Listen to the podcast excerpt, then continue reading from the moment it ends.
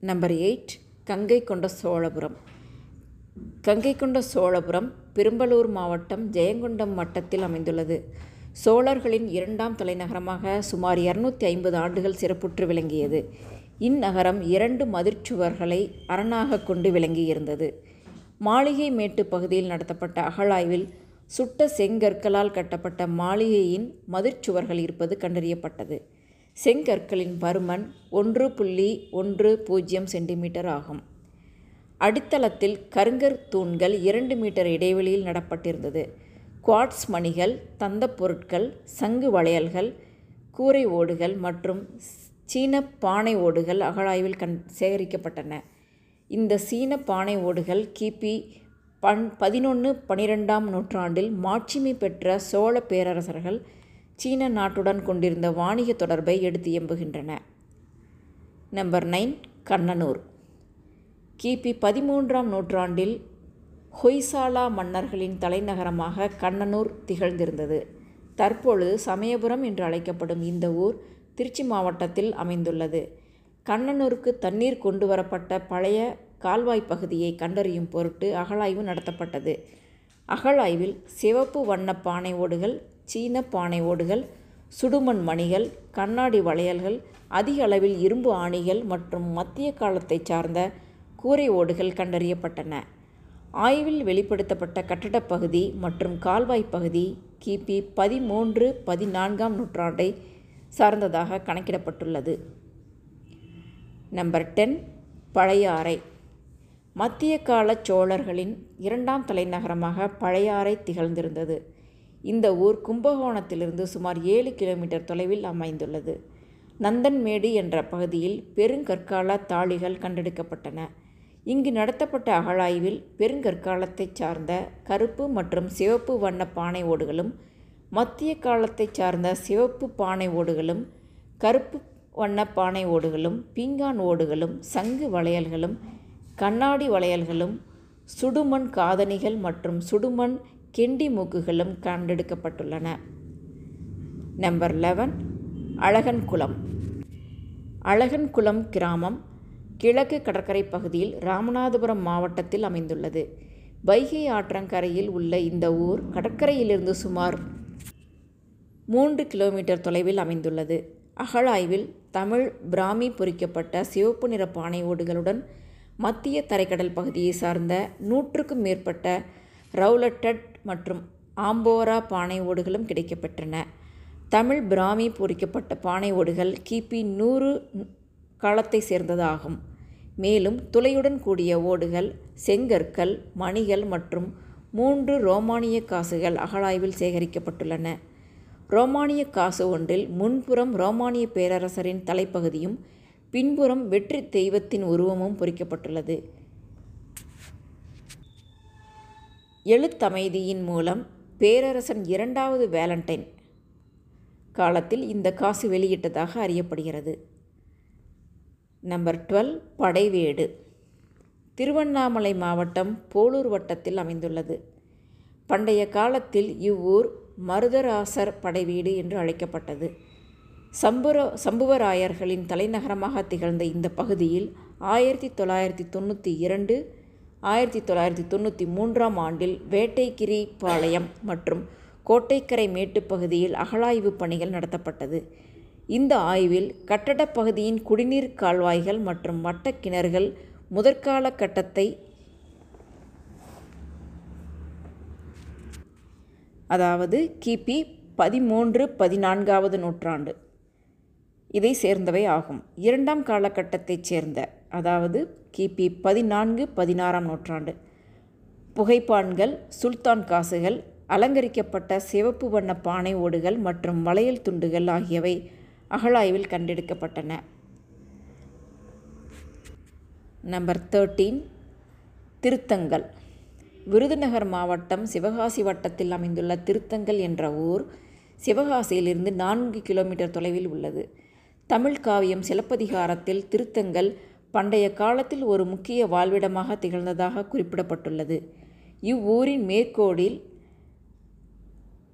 அகழாய்வு குழிகள் போடப்பட்டு தொல்பொருட்கள் கண்டெடுக்கப்பட்டன. குழியில் அறுபத்தைந்து சென்டிமீட்டருக்கு கீழ் நுண் கற்கால கருவிகளும் மூலக்கற்களும் சேகரிக்கப்பட்டது. கருப்பு மற்றும் சிவப்பு வண்ண பானை ஓடுகள் மேல் மட்டத்திலிருந்து அறுபத்தைந்து சென்டிமீட்டர் வரை இருப்பது அறியப்பட்டது. இந்த அகழாய்வின் கிண்ணங்கள் குறுகிய மற்றும் அகன்ற வாய் கொண்ட பானைகள் தட்டையான அடிப்பகுதி கொண்ட ஜாடி மற்றும் கிண்ணங்கள் போன்றவை கண்டெடுக்கப்பட்டன. ஸ்ரீவதச குறியீடு கொண்ட களிமண்ணால் ஆன தொல்பொருள் ஒன்று கண்டெடுக்கப்பட்டது குறிப்பிடத்தக்கது.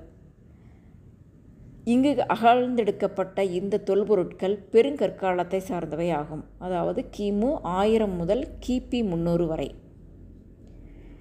Number fourteen Poompuhar. நாகப்பட்டினம் மாவட்டத்தில் சீர்காழி வட்டத்தில் காவேரி நதி கடலோடு சங்கமமாகும் இடத்தில் அமைந்துள்ளது பூம்புகார். தமிழ்நாடு அரசு தொல்லியல் துறை கிளார்வேலி மற்றும் தர்மகுளம் பகுதியில் அகழாய்வு மேற்கொண்டு அரிய தொல்பொருட்களை வெளிக்கொணர்ந்துள்ளது. கிளார்வெளி அகழாய்வில் சுமார் இருபது சென்டிமீட்டர் ஆழத்தில் இரண்டு செங்கற் சுவர்கள் வடகிழக்கு தென்மேற்கு திசையில் அமைந்திருந்தது வெளிப்படுத்தப்பட்டது. செங்கற்களை இணைக்க மென்மையான களிமண் பயன்படுத்தப்பட்டிருப்பது குறிப்பிடத்தக்கது. மேடையுடன் கூடிய இந்த சுவர்கள் இடைவெளி விட்டு அமைக்கப்பட்டுள்ளது. இவ்விடைவெளி ஆற்று நீர் வந்து செல்வதற்காக அமைக்கப்பட்டிருக்கலாம். பனைமரத் துண்டு இரண்டும் இலுப்பை மரத்துண்டு இரண்டும் நான்கு மூலைகளில் செங்குத்தாக நடப்பட்டுள்ளது இக்கட்டட அமைப்பு படகுத்துறையாக இருக்கலாம் என்று யூகிக்கப்படுகிறது. கோவா தேசிய கடல் ஆராய்ச்சி நிறுவனத்துடன் இணைந்து ஆயிரத்தி தொள்ளாயிரத்தி தொண்ணூற்றி ஆறு டு ஆயிரத்தி தொள்ளாயிரத்தி தொண்ணூற்றி ஏழாம் ஆண்டு இக்கடற்கரை பகுதியில் ஆழ்கடல் ஆராய்ச்சி மேற்கொள்ளப்பட்டது. ஆய்வில் ஈயக்கட்டிகள் சில கண்டறியப்பட்டது குறிப்பிடத்தக்கது. நம்பர் ஃபிஃப்டீன் மாளிகை மேடு. கடலூர் மாவட்டம் பன்ருட்டி வட்டத்தில் அமைந்துள்ள மாளிகை மேடு என்ற ஊரில் ஆயிரத்தி தொள்ளாயிரத்தி தொண்ணூற்றி ஒன்பது இரண்டாயிரம் ஆண்டு அகழாய்வு நடத்தப்பட்டது. அகழாய்வின் மூலம் மூன்று காலகட்ட பண்பாட்டை பிரதிபலிக்கும் முகமாக தொல்பொருட்கள் சேகரிக்கப்பட்டன. கருப்பு மற்றும் சிவப்பு வண்ண பானை ஓடுகள் சிவப்பு பானை ஓடுகள் ரவுலட்டட் பானை ஓடுகள் எழுத்து பொறிக்கப்பட்ட பானை ஓடுகள் மற்றும் உஜ்ஜையின் குறியீடு கொண்ட செப்புக்காசு ஆகியவை அகழாய்வு குழியிலிருந்து கண்டெடுக்கப்பட்டன. கிமு முன்னூறு முதல் கிபி ஆயிரத்தி முன்னூறு வரை இப்பகுதியில் மக்கள் வாழ்ந்தனர் என்பது தொல்லியல் சான்றுகளால் அறியப்படுகின்றது. Number sixteen Mangudi. மாங்குடி கிராமம் திருநெல்வேலி மாவட்டம் சங்கரன் கோவில் வட்டத்தில் அமைந்துள்ளது.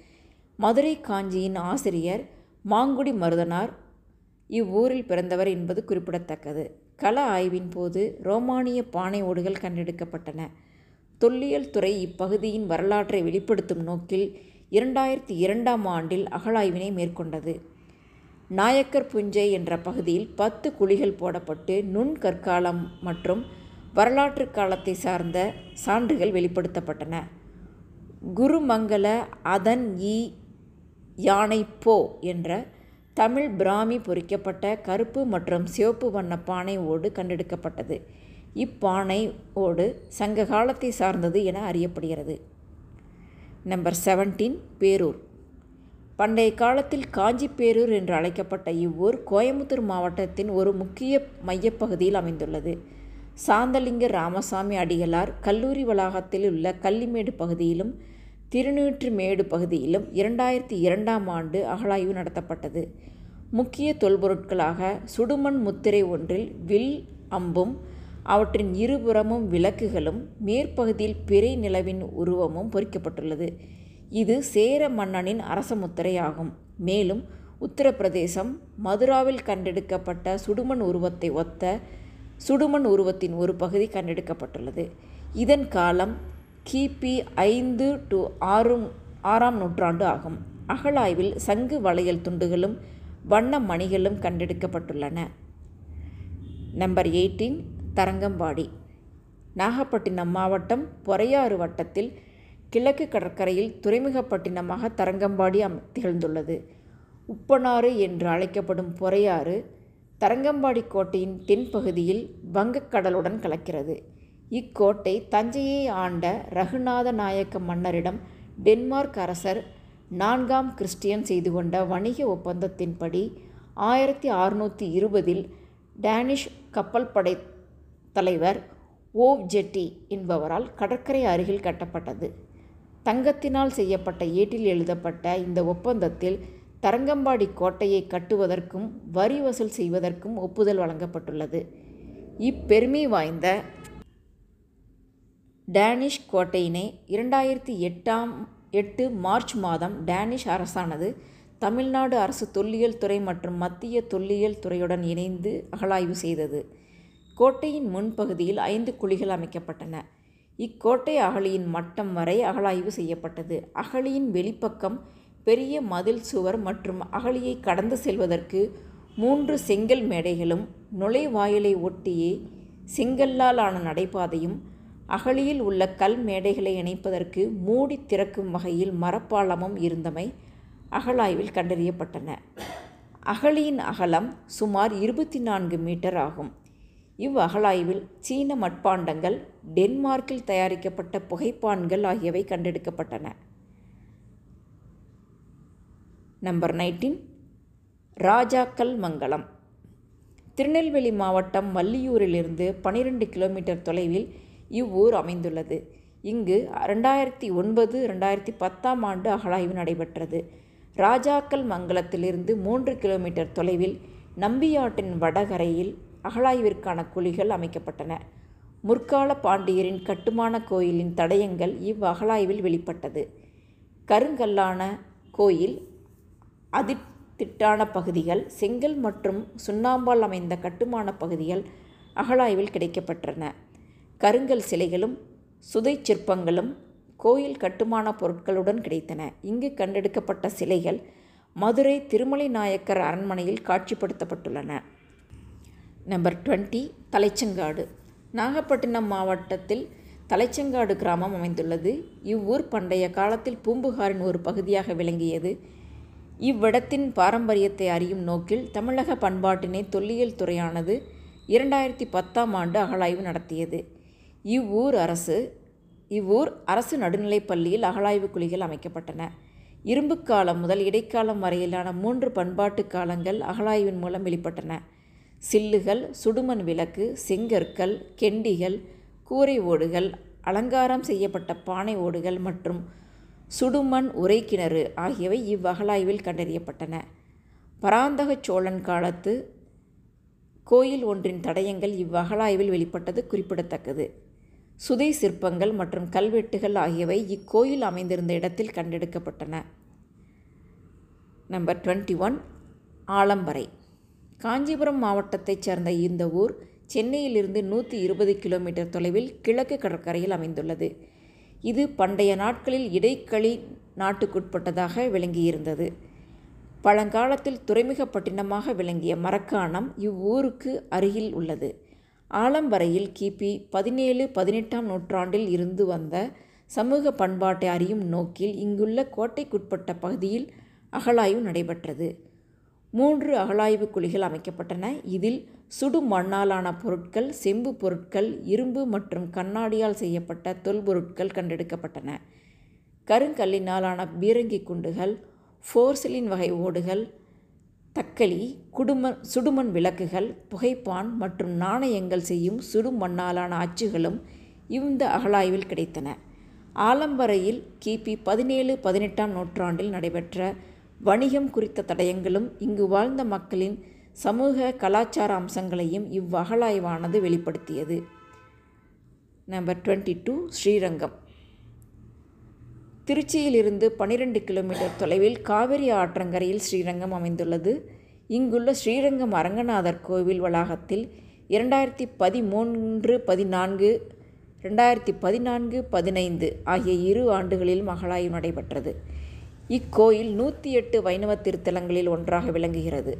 சோழர் பாண்டியர் விஜயநகர மற்றும் நாயக்கர் காலம் என பல்வேறு காலகட்டங்களில் இக்கோயிலில் கட்டுமான பணிகள் நடைபெற்றுள்ளன.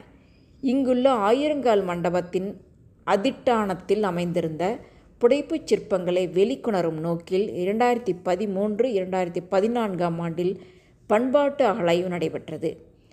இந்த அகழாய்வில் யானை சிற்பத்தின் பின்புறம் மனித உருவம் ஒன்று அங்குசம் போன்ற ஆயுதத்தினை கையில் பிடித்தவாறு நின்ற நிலையில் உள்ள சிற்பத் தொகுதி வெளிப்படுத்தப்பட்டது. யானையை அடக்கும் நிலையில் இக்காட்சி அமைந்துள்ளது. மேலும் அதிட்டானத்தின் கண்டப்பகுதியில் அரசியர் உட்பட பல்வேறு சிற்பத் தொகுதிகள் காணப்படுகின்றன. இரண்டாயிரத்தி பதினான்கு இரண்டாயிரத்தி பதினைந்தாம் ஆண்டில் ஆயிரங்கால் மண்டபத்தின் மையப்பகுதியில் உள்ள நம்பெருமாள் மண்டபத்தின் கீழ்ப்பகுதியில் அகழாய்வு நடைபெற்றது. இம்மண்டபத்தின் அதிட்டான பகுதி சக்கரத்துடன் குதிரை இழுத்துச் செல்வது போல் உள்ளது.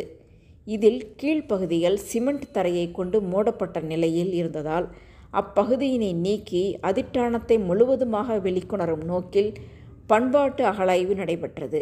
சிமெண்ட் பகுதிகளை முழுவதுமாக நீக்கிய நிலையில் சக்கரத்தின் முழு பகுதியும் குதிரை சிற்பத்தின் அழகிய முழு உருவமும் வெளிக்கொணரப்பட்டன.